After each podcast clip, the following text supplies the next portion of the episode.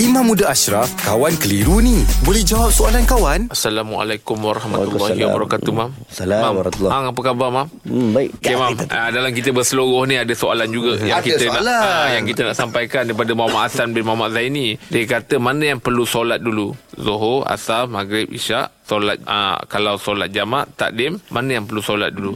Zuhur atau asar, maghrib, isyak. Kalau dalam solat jamak takhir, ah, tanya macam tu. Hmm, saya faham, faham, faham. Dia Memang punya faham. memang nampak complicated Ah, soalan itu. compli- ah, Okey, dia kata kalau sembahyang jamak takdim, kita ambil contoh lah. Kita ambil Zohor dengan Asar. Zuhur dengan asar. Okey, sekarang nak buat jamak takdim. Okey. Waktu Zohor, maka wajib sembahyang Zohor dulu. Zuhur dulu. Baru Asar.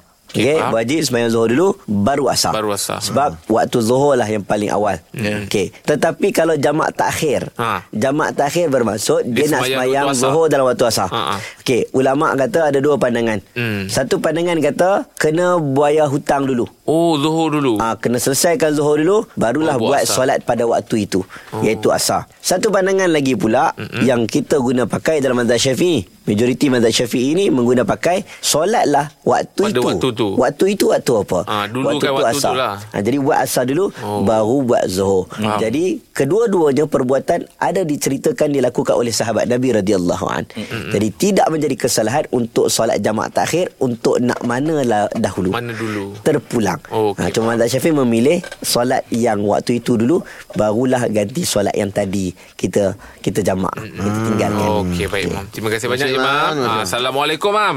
Assalamualaikum. Alhamdulillah. Selesai satu kekeliruan. Anda pun mesti ada soalan kan? Hantarkan sebarang persoalan dan kekeliruan anda ke Sina.my sekarang. Kawan Tanya Ustaz Jawab. Dibawakan oleh Telekong Siti Khadijah. Temui tim SK di Fiesta Omar dan Hana pada 25 hingga 28 April ini di Quill City Mall. SMS Siti Khadijah ke 68886 untuk baucer RM20. Tertakluk terma.